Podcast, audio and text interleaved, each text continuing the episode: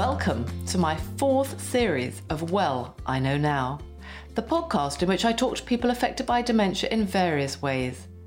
I can hardly believe it's been 18 months since I spoke my first hesitant words into the microphone. So far, I've chatted to men and women living with dementia, those looking after them, to actors and poets, artists and musicians, filmmakers and best selling authors and every one of them has highlighted something new about the condition and how it affects us all, about myself, about life, and what's important in it. I'm Pippa Kelly. My mum Kay lived with vascular dementia for her last 10 years. Her diagnosis came about in the wake of a terrible crisis, and when it did, my family and I knew nothing about the condition. Looking back, I think we've been in denial about what might be wrong with mum. We were worried, frightened, and overwhelmed, so we buried our heads in the sand for far too long, a scenario which is sadly all too common. Now, through my writing and campaigning, I know so much more about this cruel set of diseases. I know that it's possible to live a decent, if changed, life with dementia. I know it's down to society, to all of us, to help those with the condition live better, more fulfilled, and satisfying lives. And I know that it's often the smallest things that make the most difference. The poet Sylvia Plath wrote, Well, I know now a little more about how much a simple thing like a snowfall can mean to a person. Dementia teaches you this, too. On the other side of the microphone today is the perfect guest to get this show on the road. She's a powerhouse, a force of nature, a walking Wonder Woman. Over the last two and a half years, she's covered 10,500 miles got through 10 pairs of boots, 10 hats, 1,000 custard creams, three birthdays, and two wedding anniversaries, and single handedly raised £126,000 and counting for Alzheimer's Research UK. I'm not sure which is the more staggering, really the 10,500 mile trek or the £126,000 she's raised. Either way, it's an extraordinary feat, excuse the pun. Karen Penny has traversed the whole of England, Ireland, Scotland, and Wales, including over 110 of their islands. I'm feeling tired already just saying that. But she says walking's in her bones. And so when she saw the effects on both her mother in law Alma and father in law Kingsley of their vascular and Alzheimer's disease, she decided to put her best foot forward to raise awareness of dementia. And on the 14th of January 2019, three years after Kingsley died, the 56 year old retired legal professional set out from her home in Pennard on the South Gower Peninsula with a 20 kilo knapsack strapped to her back. Just over a year later, the pandemic struck. The country was placed under lockdown and she was forced to alter her plans, returning home before setting off in permissible directions. The second lockdown disrupted her schedule again and meant that her family couldn't visit her for four months. But nothing was going to stop Karen. And on the 21st of September, which quite brilliantly coincided with National Alzheimer's Day, she completed her marathon ordeal, reaching the Scottish island of Unst, the most northerly point of the UK. Karen says the darkest months were in northern Scotland. Part of the learning curve has been learning to cope with loneliness, she says. There are days that have been very hard when you wake up questioning, why am I doing this? It's hideous outside and I haven't seen a soul for days. But she persevered, powered on by the support of hundreds of people she met on the walk, some of whom were living with Alzheimer's, and some of whom joined her for a few miles. So, Karen Penny, I hope you're sitting down at last, and a very, very warm welcome to Well, I Know Now. I am sitting down, and I'm delighted to join you, Pippa. Good. So, first, huge congratulations on your really spectacular achievement. And I was wondering what it's been like for you in the last week or so, you know, to stop walking. How's the adjustment been? I mean, how are your feet for a start? To be honest, it's been difficult. I promised my family that when I came home, I would take good 10 days out doing Mm, nothing, mm. just resting, recuperating, resting the brain as well as the feet, That's interesting. stopping thinking, you know. And two days later, you know, I'd already, that was it. I was out the door in the middle of a monsoon, um, going for a walk because you just need that bit of space and fresh air. Mm, And, you know, mm. as I said, you said earlier on, it, it is in the bones and I just can't sit still. That's a good thing, I think. yes, you do other things though, don't you? You do sea swimming. I do. I do a lot of sea swimming. I swim at the swim club here. We still don't have the wetsuits on. We're still going in in the costumes. Gosh, and brilliant. actually, around Britain, Mhm. I've been invited to swim with so many people, you know, all around the coast of Ireland, Scotland, and Wales. And sea swimming is wonderful for you. Seven o'clock dip in the morning sets you up for the day.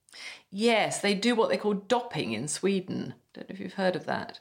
I have heard of that. I Mm. have heard of that, and it's um, you know it's very good for you. I know you have to take care, and um, you get a bit of advice from your doctor before you do swimming and such like. But it's very good for you, and there are studies at the moment, I think, in relation to dementia and Alzheimer's, which really advocate the benefits of, There are uh, of swimming indeed. as well. There are indeed. Yes, I was talking to, I had Professor Sube Banerjee on um, oh, a while ago now, but yes, he was saying he, he doesn't know whether that's going to make a big difference, but it's very exciting and it shows how broadly now and in what different ways we're looking at this dreadful set of diseases to see what we can do about it. You know, it's it's very good, all these different ways we're looking and researching. And when you started your walk, did you ever sort of think, what was your financial goal? I bet, it wasn't £126,000, was it? I mean, what did you think you might hope to make? What, what I hoped to raise was £100,000. And, you know, a lot of people at the time said it was a high bar to set. That is, it does You know, sound they- high, yeah. They did. And because I, I, as a solo walker, you know, I don't didn't have corporate sponsorship. Exactly. you know, it's from individuals that I've met along the journey. It's from the people I've met, the places I've been to, people who are so affected by dementia and Alzheimer's, Mm. people who care about the challenge. And, you know, the money has been raised by individuals. And that, I think that's what's so staggering about it. Mm. And I never expected it to reach £126,000. And, Mm, you mm. know, it just shows you how Alzheimer's and dementia are now viewed by the public. There is so much more awareness now about it. absolutely. So many people engaging. Uh, It was just absolutely wonderful. And I suppose possibly an unintended consequence. I was just thinking as you were telling me that, but I don't know, maybe you had already thought this that by walking so far, of course, you would come into contact with lots of people. I mean, you were almost like a walking donation machine, weren't you? Every single day I walk 15 miles following the coasts, paths, trails right around the coast of Britain. And there are obviously some areas of the UK, particularly northern Scotland, where you don't see anybody, but vice versa, you walk the south coast and you know you come into contact with hundreds of people as you're walking along the piers and the and the marinas and people want to stop they stop and talk to you and I engage with them and most days I was receiving donations as I was just walking along I hadn't really sort of clocked that bit of it, which is which is great, isn't it? Very clever, actually. Well, also, I mean, I was down on the Isle of um, on Guernsey on the Channel Islands, Mm. and uh, we went over to Herm, and a, an elderly gentleman joined me for the day, and he turned up with a bucket, and I said, "What's that for?" he said, "Watch." So off he goes Mm, onto the boat, mm. speaks to the captain. Next thing, two hundred and seventy-nine pounds raised for Alzheimer's research. Incredible. You know, just from donations on the boat and, Mm. and people looking out for you and telling your story. It's brilliant, isn't it? Absolutely brilliant. It really brings out the best in people, which we need. I honestly can say that the biggest aspect of this walk for me is the kindness of people. That's people looking out for me, people Mm. engaging, people sharing. Uh, people just are wonderful. That's so good to hear. So good to hear. Now let's go back and tell us all why exactly you wanted to complete this extraordinary mission for Alzheimer's Research UK. What's the background to it? I you know, I did mention it in my in my introduction, but tell us about when you first discovered it. I mean, I think it was your your Alma, wasn't it, your mother-in-law, and you were having a some sort of a, a wedding anniversary party or something. Tell us about how it all sort of unfolded. Yes, it was my husband's parents, Alma and Kingsley. It was their golden wedding anniversary, and a function had been arranged for them. And, you know, Mark and his father were sitting down, you know, enjoying their buffet lunch, and Alma was just standing in the middle of the of the floor with a Mm. with an empty plate. And I went over, I said, Are you feeling all right, Alma? And she said, I don't know why I'm here, she said. Mm. And, you know, that was the first the first real eye opener for us. And obviously, you know, we we then engaged with the medical professionals after that, and it and it transpired that you know she was living with vascular dementia, and there had obviously been some bleeds on the brain previously. You know, this mm. didn't just happen overnight, and mm. it had gone unnoticed. And mm. sadly, her condition deteriorated very rapidly. Her whole personality changed completely. She became very violent, very aggressive. And the very sad thing, you know, we now look back on is that after being with each other for all those years, Kingsley and Alma could no longer remain living with each other because he couldn't cope with her behaviour, she couldn't cope with him in the house. And we arranged for her to, to, go into some respite residential care and, and the very day she went into you know one of these you know beautiful homes she had another bleed on the brain went into hospital and and sadly died there you know a couple of weeks later so very very rapid um, mm. change for Alma. It took us all completely by surprise, and, and that was then exacerbated when shortly after her funeral, Kingsley started ringing the house asking what day of the week it was and what the time was. And, you know, say, what, Kingsley? Or, you know, it's mm. Monday. Mm. And then mm. 20 minutes later, the phone would go and he'd say, oh, hello, Mark. What, what day of the week is it? What's the mm. time? Mm. I just, just, just told you, Dad, you know. And, and I think initially medical professionals thought, you know, he'd been together with his wife for so long and it was counselling that was needed. But it transpired it was dementia, which was ultimately diagnosed with Alzheimer's. And Kingsley lived with that for the remaining sort of eight, nine years of his life. So um, it had a huge impact upon our family to have both of your loved ones living with this disease at the same time. We, that's, I say we, I, I do the walking. My husband is the grand organizer. Um, you know, we wanted to do our best to raise more understanding, more awareness, and mm. more funding for Alzheimer's research. Well, good for you. You've certainly done that. It couldn't have gone any better. I wouldn't have changed a day of that walk to meet the most wonderful people that you come into contact with. That's those people living with Alzheimer's, people who write about Alzheimer's, people who appear, you know, on radio shows and talk about mm. living with it to, to explain what it's like for other people. Yes, you, went, you met Wendy Mitchell, yeah, didn't you? I did. She's she's just coming on my podcast. Actually, I've just interviewed her, and uh, Wendy, for anyone who doesn't know, is a best-selling author and happens to live with dementia. I loved Wendy. I mean, she's a gentle, gentle soul that mm, she is. Mm. And she came out to meet me at Bempton in Yorkshire at the RSPB. And, you know, it's it's like I'd known her for such a long time. We just sat there and chatted for hours and you know she always says it's her dream to to walk around britain and it's her mm. aspiration and i loved meeting her and it's been fantastic actually you know engaging with her engaging with her daughter yes. and and all the people that she knows um, it's mm. opened up a whole new chapter for me mm, mm. she is gentle but she's very wise isn't she I, oh, I find talking to her. Yes, absolutely. But that's you're being so positive about it. But let me take you up to the north of Scotland when it's absolutely tipping down with rain. You haven't seen anybody for days. You're wet, you're chilled to the bone.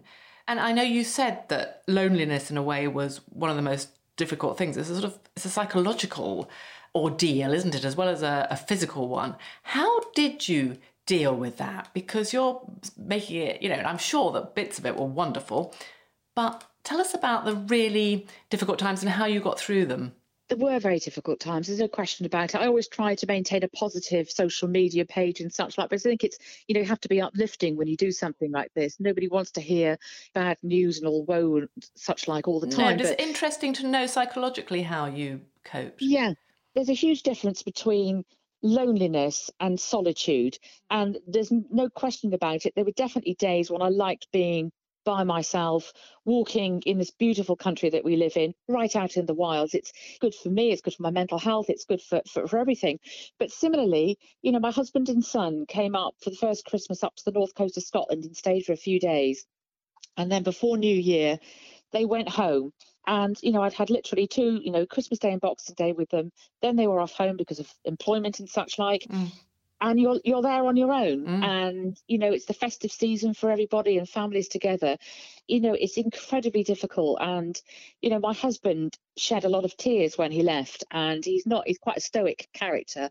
And for him to do that you know that sets me off then. And then you think about you you just start doubting yourself as to you know why are you doing this? Why are you mm, putting mm. your family through this? Yes that's and, a big that's a big question in itself isn't it? Because you've got to make sure they're also signed up to this. It's a big impact on their lives it's a huge impact on their lives. The fortunate thing about my husband and myself is that we have a fantastic relationship. And actually, mm. when you have these foundation blocks of a good marriage, mm. when you do something like this, it only strengthens it. Mm. The, you know, the difficult part of it was that my own parents are in their early 80s, mm. you know, and whilst they're very proud of you, they also want to keep you safe and they want you home. So you have that constant sort of like, when are you coming home? When mm, are you coming mm, home? Mm. You know, how long, how much longer will you be? Um, so yes, it is very difficult in that respect. And you know, we're talking about the sort of physical aspects of it in terms of getting into your tent every night. I had a tiny little solo tent. It's not one you could sit up in a chair in and, you know, uh, read a book. It's one you, you crawl into at the end of the day. You just about have enough headroom to get into a sleeping bag. Mm. And then from four o'clock onwards, when it's dark, you're in that tent until daylight, which is could be seven, eight o'clock in the morning. And mm. you go to mm. bed soaking wet, you put all your wet clothes back on, and then you head off again the next day. And what honestly keeps me going is receiving messages of support literally from thousands of followers that you do generate as you do a walk like this people who are really interested in what you're doing people to keep an eye on the weather forecast for you and said look you're heading for some poor weather mm. you know letting you know what's going on and then when it's really dire straits from my point of view mm. i ring people that a very succinct, a lady who lives with dementia, and you know, I give her a ring, and she said, "You all right, Karen?" And I said, "Yeah, I'm just struggling at the moment." And she said, "Don't forget," she said, "You're doing this for me." And the minute she says oh, that, gosh. it just is that Susan Strachan? perspective. It is, yeah. Mm. Strawny, we all call her. Oh, Strawn, yeah. Sue Strachan, yeah. She's mm. just she is a force of nature, mm. uh, so articulate, so well spoken, and so very passionate about everything. And, and I've rung her a couple of times, you know, on the walk, and and I've benefited so much from speaking to her.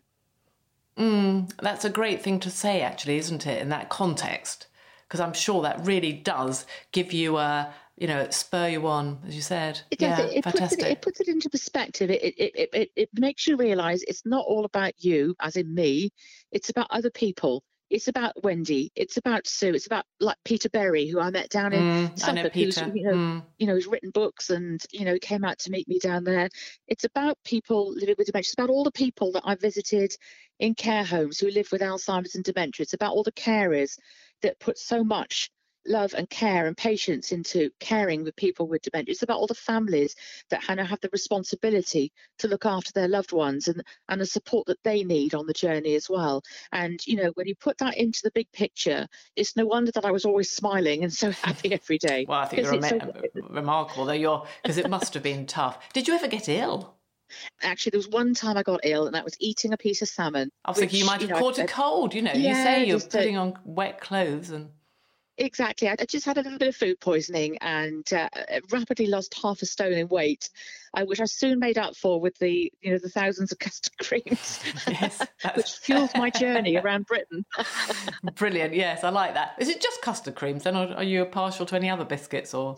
Do you know it was you know it was meeting a family down in cornwall mm. and you know the treat for the kids in the evening was three or four mm. custard creams and you know what a biscuit that is a lovely victorian it, it used to be my favorite actually yeah yeah yeah wonderful and it doesn't matter if you sit on them you can still eat them you should get a sponsorship next time you do it from the custard creams i don't know who make them now you know but Yes, tell me about Mark, your husband. I know that he was retired, isn't he, as well as you are, from the police yes. force?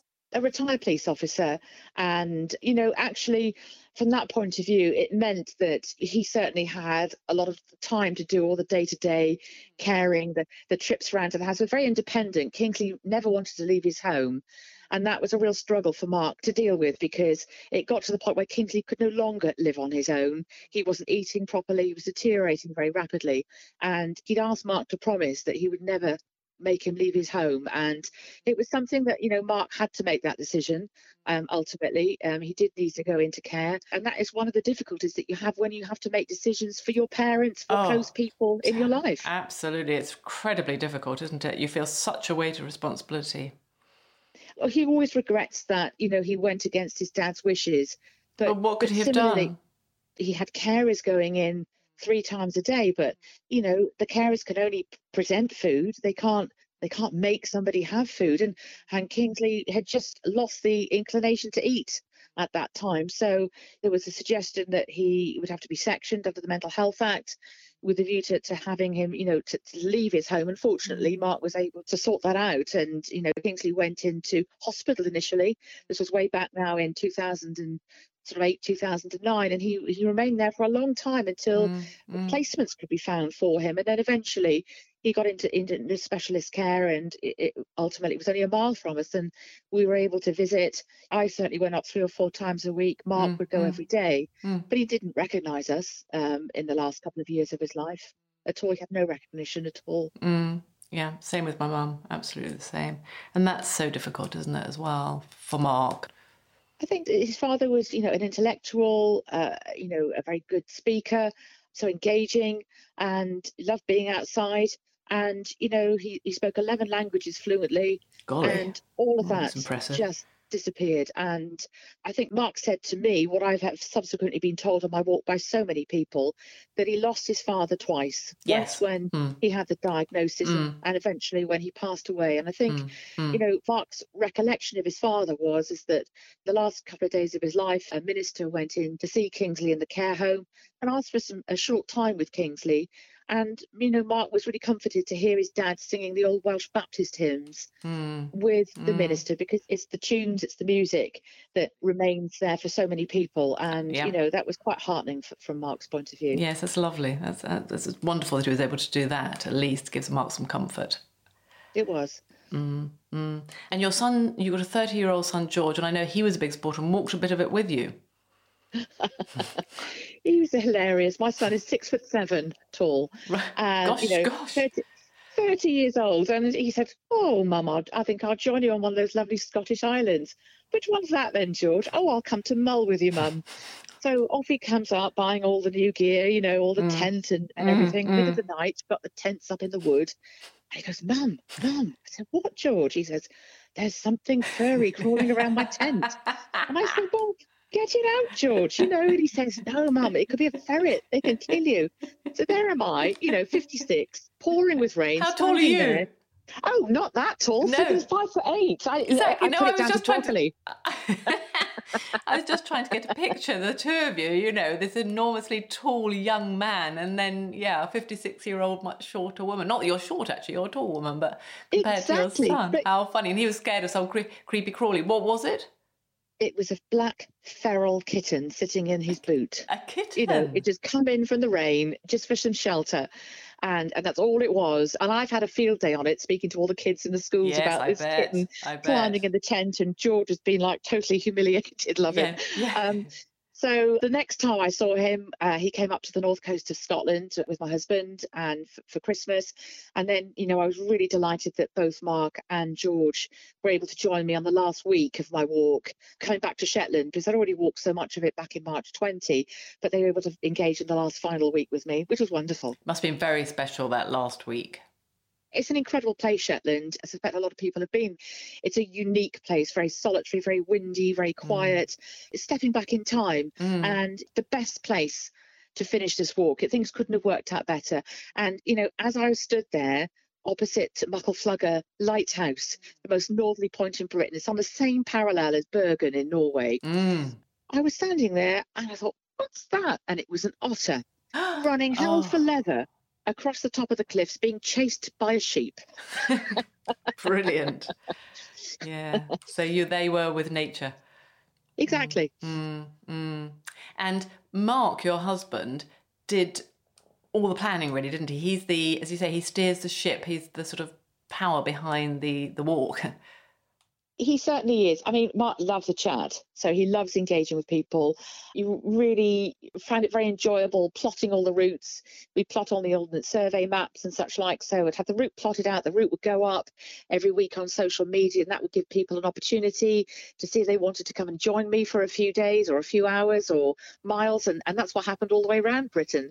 And, it's, Mm. and it's a result of, you know, Mark getting in contact with local newspapers, local media groups, letting people know that you're coming. It's a huge job and relentless because, you know, every day he'd be receiving 20 to 30 messages and it was just physically impossible for me to be able to dealing with that all day because of the signal reception, not having the, the phone, which was my lifeline really, out answering messages and getting wet and then breaking down. So to have that support was just absolutely invaluable and he Mm. absolutely loved it. Mm. And you had some really good coverage, didn't you? I mean, you were on the BBC, national BBC television. You know, I never expected it. And the day before I left, we had a phone call from Manchester asking us to go up and be on BBC Breakfast with Louise Minchin and, mm. and uh, one of the other presenters there.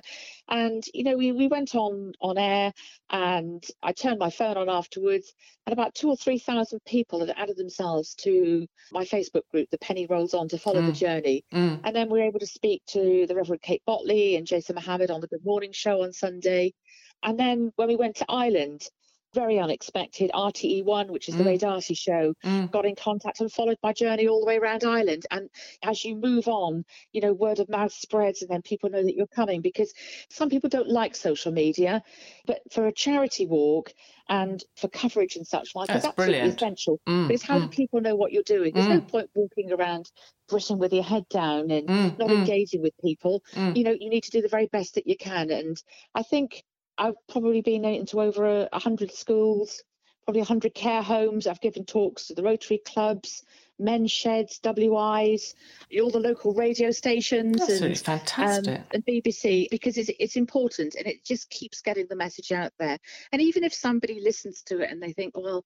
Alzheimer's Research UK, and they just remember that it's something that's ingrained there, and, and maybe next time they do something, they might want to engage with the charity, or they might want to give them to, ring up for some support, or or whatever. So Mm. you know, it all Oh, it it's all sinks in. enormously important. I mean, it's much more than the money you've raised, isn't Yeah, it? It's It this is. awareness. It is, it is the awareness. It is. Mm, which is incredible. And you did very, very well with the with the media, you know, appearances and that reach of television is huge. I mean, social media is huge, but television is, you know, when you get the pictures as well, and that and the power of a national television appearance is great. You know, It's you, unbelievable. it is, It is yeah. So that would have that would have really helped you in uh, gathering the momentum for the money you raised. So, and now you're going to do more talks and things, aren't you? And uh, you have a book planned, and also very exciting, you have another walk planned. I do. Yeah, what I'm doing at the moment is I'm going through and editing over 40,000 photographs that I've taken of my journey, which people really engage with as well, because so many people have lived, you know, in lockdown and have been worried about leaving their homes and such like. So, you know, have they been able to bring sort of Britain into people's homes for them to view all the wonderful places that we live in. I'm writing about the experience, which is a unique experience of the people I've met and the places that- I've visited. And also next year in April, I set out again, this time to walk the county boundaries of yeah, Britain. lovely so idea. it's very different. My intention is not to be away from home this time, it's to be with Mark. He will be coming with me. So we would, let's say, for example, hypothetically, we walk around Pembrokeshire. That may take three to four weeks, including the coastline. And then we come home for three or four weeks and do some work on the editing and, and organising and giving talks and such like. And then going back out and doing the same then with, with another county. And at the same time, hopefully, sort of launching the book and you know, visiting and talking to schools in the areas that we go to, keeping the message alive, really. It would be shame to have done all of this work and gained all this momentum for it just to sort of stop and think, right, that's it, I've done my bit, I'm not doing anymore. That's not what it's about. It's about continually creating awareness for Alzheimer's research, continually fundraising, and, you know, doing the very best that we can to remember Alma and Kingsley, who left us just too soon in their lives. Mm, mm. It's fantastic hearing the energy in your voice, actually. And I was just wondering why you decided to change the format like that. Is it all bound up in the book and promoting the book, and or did you decide you wanted to do it with Mark, or what was the thought behind the change of format there? my parents it is they're both um they're both in their 80s it's been really clear for me being home i've spent a lot of time you know with them um helping them decorate and such like helping them to do the day-to-day things i can see in them they've aged while i've been gone um they, Mm. well, we've all lived through. We've all lived through COVID, of course. I mean, you cannot have planned for that. That really, I haven't, I haven't mentioned that. But actually, before we s- sort of talk about the future in your book and the thing, maybe we should just talk about that because that really disrupted you, didn't it? It meant that you did go without seeing your family for much longer than you might have done. It was a huge, huge impact because I couldn't have been further away from home when COVID hit. I had arrived in Shetland and I'd already walked around the whole of Ireland, most of Scotland up into Shetland itself. And when I arrived in early March 20, it was the first murmurings really of this pandemic, and nobody really knew what was happening. And as I was you know, walking the island uh, some very good support there. And the lady who helped me the most came out one evening and she said, you know, we need to be thinking about getting you home. And, and that was the next big thing. And because it's not that easy to leave an island, mm. just like that, there was mm. a storm. Mm. Which meant I couldn't leave for a couple of days. Um, and then there was heading back across country. And, you know, coming back into Aberdeen was really quite scary because when I'd left, everything was normal. When I left Aberdeen to arrive in Shetland, it was normal. Coming back, there wasn't a soul on the streets the trains were empty. Mm. There were mm. people wearing masks, which I hadn't been used to. I mean, lockdown hadn't kicked in at that time, but people were certainly getting ready for it. And mm. together with good friends that I've met on the journey, they had a relay of people helping me to get back safely to Wales. And then I was home about five days before lockdown eventually hit. And it, that was quite an impact in terms of me because I'd been on the road for 15 months, literally every single day walking, living outside, and all of a sudden, you know, you're you're home, very stringent conditions about only leaving the house for 30 minutes a day, necessity shopping only. It was such a complete. You went from one extreme to another, didn't you? Massively so. And fortunately there was a lot to deal with when i got home. It was it was lovely being home. It was lovely being back with mark and the time went very quickly but i found the second lockdown hmm. incredibly difficult. This time i'd reached another island which was the isle of wight. And you know the bbc had done some filming and there was a lot of publicity about the walk. And then the very next day whilst out walking on the Isle of Wight, I had a phone call to say that Boris is about to make an announcement, and he did that afternoon. And, and it was very short notice this time. It was Monday, it's lockdown, and I was able to leave the island the same day and get back to Wales in time for second lockdown. And that time it was, you know, mm. five months. Yeah, that was, that, was that the autumn of 2020 then?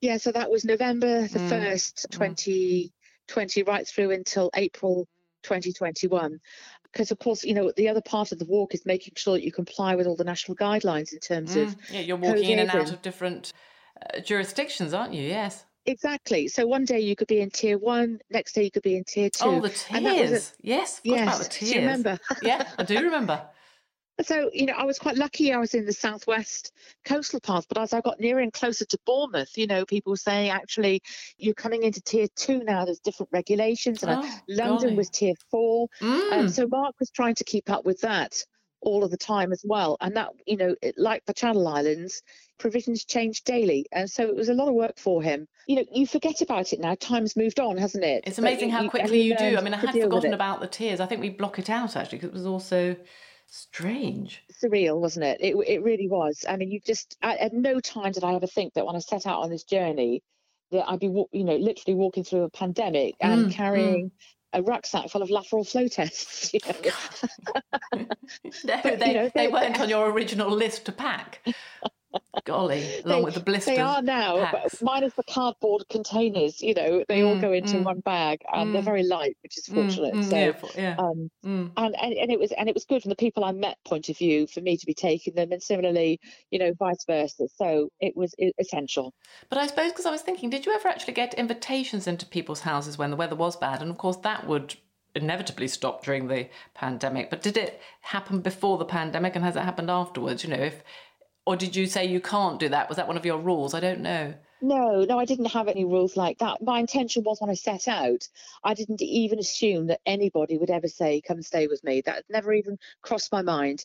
I just assumed that I would be putting up my tent every night and sleeping in my tent. And I think after 10 days of walking, I'd reached Laugharne in, in South Wales and it was torrential rain and a farmer had come out to find me and she pulled up in her Range Rover and she said, Right, come on, jump in. You're coming to stay with me in the farm. I said, Oh, no, no, no, you know, I'm fine. And she said, Look, she said, Can I just give you some advice? If people offer help, then just just take take, take the help mm. because you can't do it by yourself. And I thought, and it wasn't stubbornness. I just didn't want to bother anybody. I didn't want to be a nuisance, you know. And I stayed that night and she had the tent out of the bag in a second drying, the boots were clean, the washing went on a hot dinner and a bed.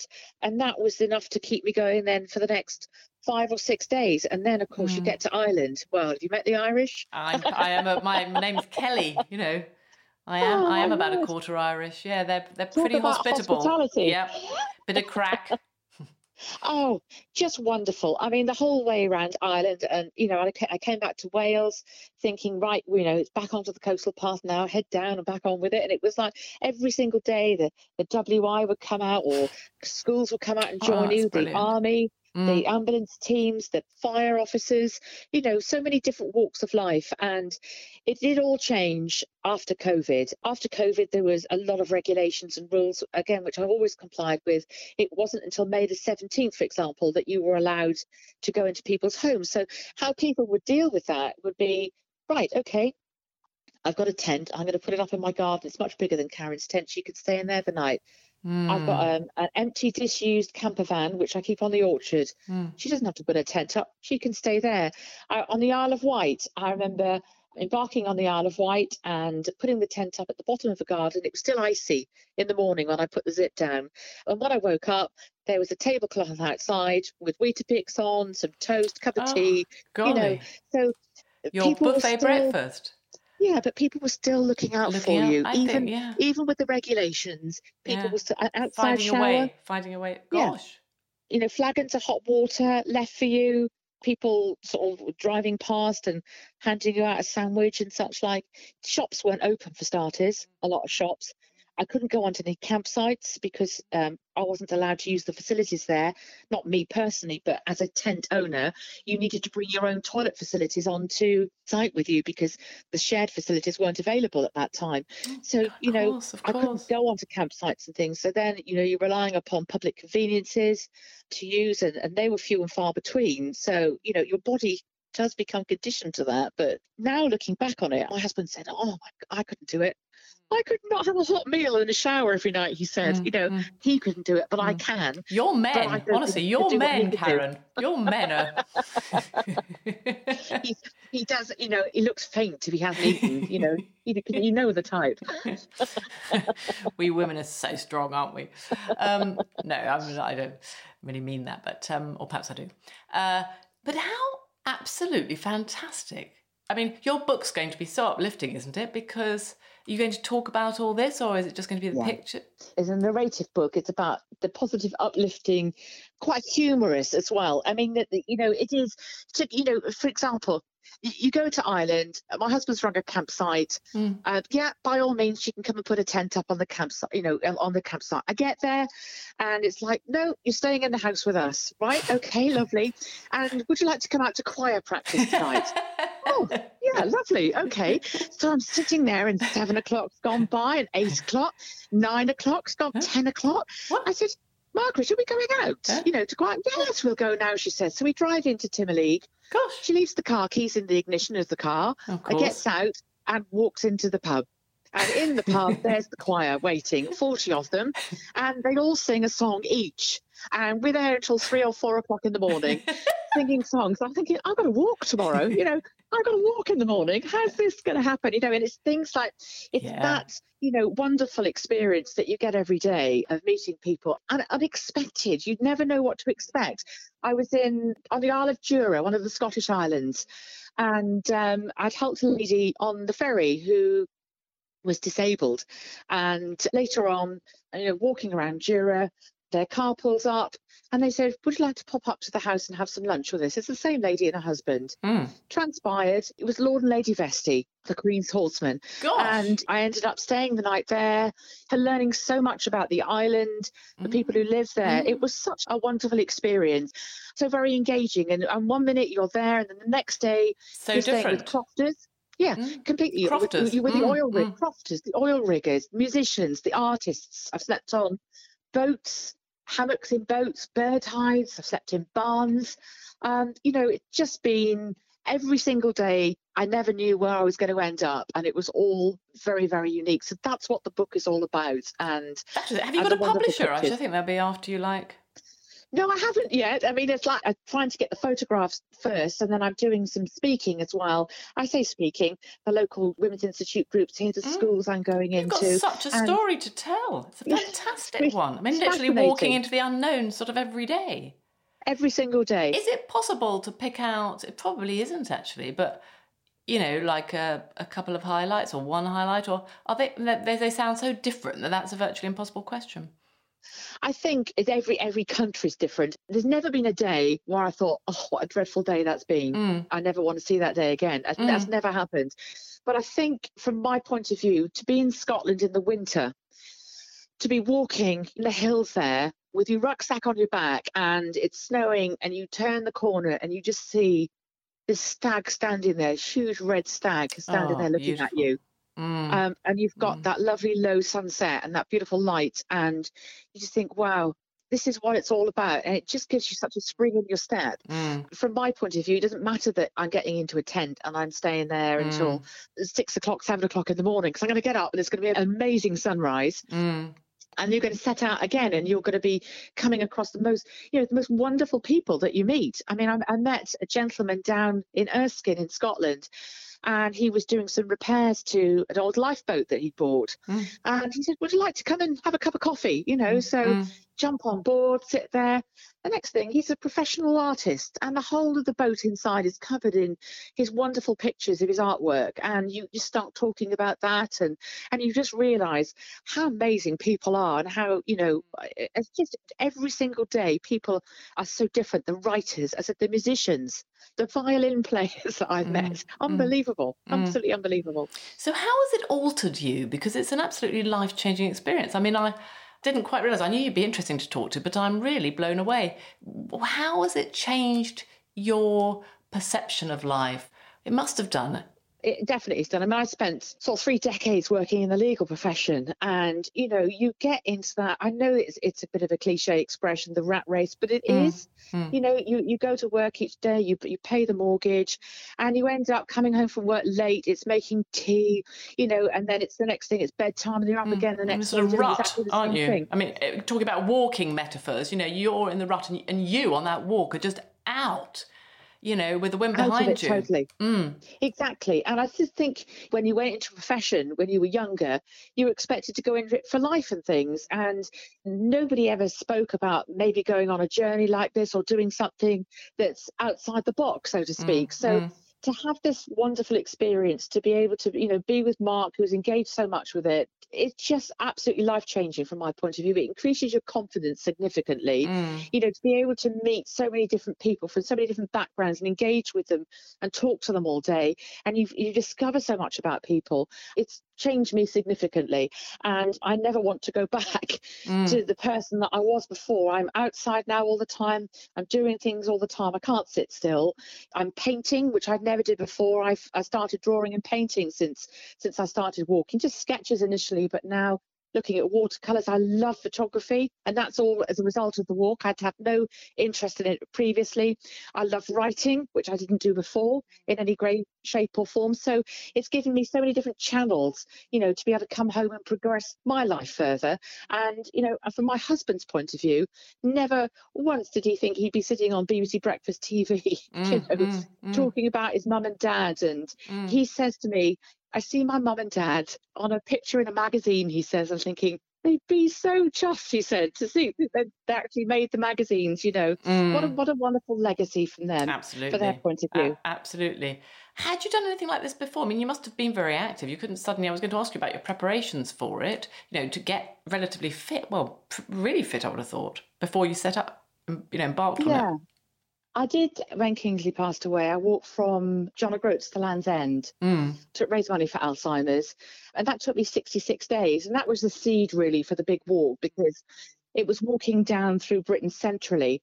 And I think, you know, I when I got to Cornwall, I loved walking the coastal path so much. I thought, right, well, next time let's try and incorporate some walks around the coast. So mm. that's what really was the seed for the for the big walk. But I've also, you know, walked the Offa's Dyke Path in Wales, which is the border, you know, from North to South Wales a couple of times. It, walking's great for you. I mean, to get out every day and just to walk a few miles. And I think from the listener's point of view, I have been joined every day by so many people. I was I met a lady called Glenda down in in Eastbourne, mm. and she she said I can only walk a mile with you. She said. I'm, you know, I'm nearly 80 years old. Oh, 13 miles later. What? 13 miles later, she's still walking with me. And she said she didn't even notice that she'd walk because we talked the whole time. And then Suffolk, Charlie, who'd been in lockdown, he's 79, his partner had rung up and said, Can Charlie walk with you for the day? And I said, Oh, I'd be delighted, you know. Mm. And he did. He walked with me from Old Harwich to Manningtree in Essex. Mm. And at the end of the day, he said, I love that. He said, Can I come out tomorrow? And for the next four days, wow. he'd drive out, you know, we'd come out on the bus mm. and then go home again. And from his point of view, he just loved the experience of, of, getting outside. And the radio stations would ring in the afternoon and he'd have a little kip on the seat while I was on the radio. And then, right, are we off again? He said, I said, yeah, we're off again, Charlie. We had wonderful weather and he had a, a great experience. And I, I, absolutely loved spending time with him. It, it was that with every single person I ever walked with, which are hundreds honestly, your story is, I think you'll have publishers beating your door down. And I have to say, Karen, as we sort of draw to a close now, but it's changed your life, but I think you've changed a lot of other people's lives as well without getting too sort of flighty about it. But I mean, how incredible. And just by that simple act, in a way, of putting one foot in front of the other. Just so simple. We could all do it. And what a what an achievement. So we, we can all do it. We can all do it. It's that old adage of the dream, believe, achieve. Anybody mm, can do mm, anything. Mm. I mean, I'm just a normal, mm. ordinary person. I don't have any military background. I'm not a professional athlete or anything. I'm just an ordinary person getting out, putting the rucksack on, making all the mistakes. You know, I hardly carry the thing for the first few weeks. I had so much stuff in it that I had to go home. Oh, really? But you learn mm. as you go along. Mm. And I just loved it. And I loved every single person that I met. And the support has been wonderful. And it is, I can't thank, and if anybody listening, I can't thank everybody enough who's helped me on my journey because it's made such a difference.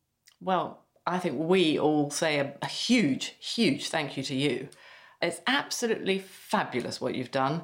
And all the very best of luck with your next walk, well, with everything, with your talking, your speaking circuit that I know you're going to be doing, and all your work you do in schools, and your walk for next year, and your book, which I think will be absolutely unmissable. I will be out there getting a copy. Um, thank you. No, no, absolutely brilliant. So thank you very much for sparing the time and for standing still for long enough to talk to me. It was just wonderful. Thank you very much. Thank you.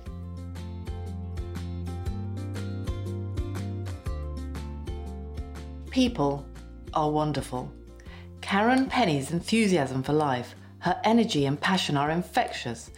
And in her 10,500 mile walk around the UK, she's not only raised awareness of an incredible charity, but lifted the spirits of countless strangers. And what's more, she's done it during not one, but two national lockdowns. Speaking to Karen showed me once again why I do what I do. Dementia itself is a cruel condition, there's no doubt about it, and it can bring out terrible, uncharacteristic emotions and behaviour in people, altering their brains, changing their personalities so that their loved ones barely know them. But it can also, paradoxically, bring out the best in us imperfect humans. I find this again and again in my dementia work. Individuals go the extra mile or 10,000 in Karen's case, to help others, to make our blue planet a better place. It's wonderful to see, and I feel very, very lucky and immensely privileged to get to talk to the Karens of this world. It's not about me, she says. It's about other people. It's about people living with dementia. It's about all those who put so much love and patience into caring for people with dementia. It's about all the families with the responsibility of looking after them. And so, for all those living with dementia and their families, for Alma and Kingsley, Karen pulled on her boots, slung her rucksack over her back, and strode out to help find a cure. Walking into hundreds, given the reach of the broadcast media, thousands of lives, and everyone responded. They put her up for the night, brought her breakfast, erected tents, walked alongside her, and donated because of this one single extraordinary woman £126,000. You can still donate to Alzheimer's Research UK via Karen's Just Giving page. Just visit her Facebook page, Karen Penny. The penny rolls on, walking Britain and Ireland.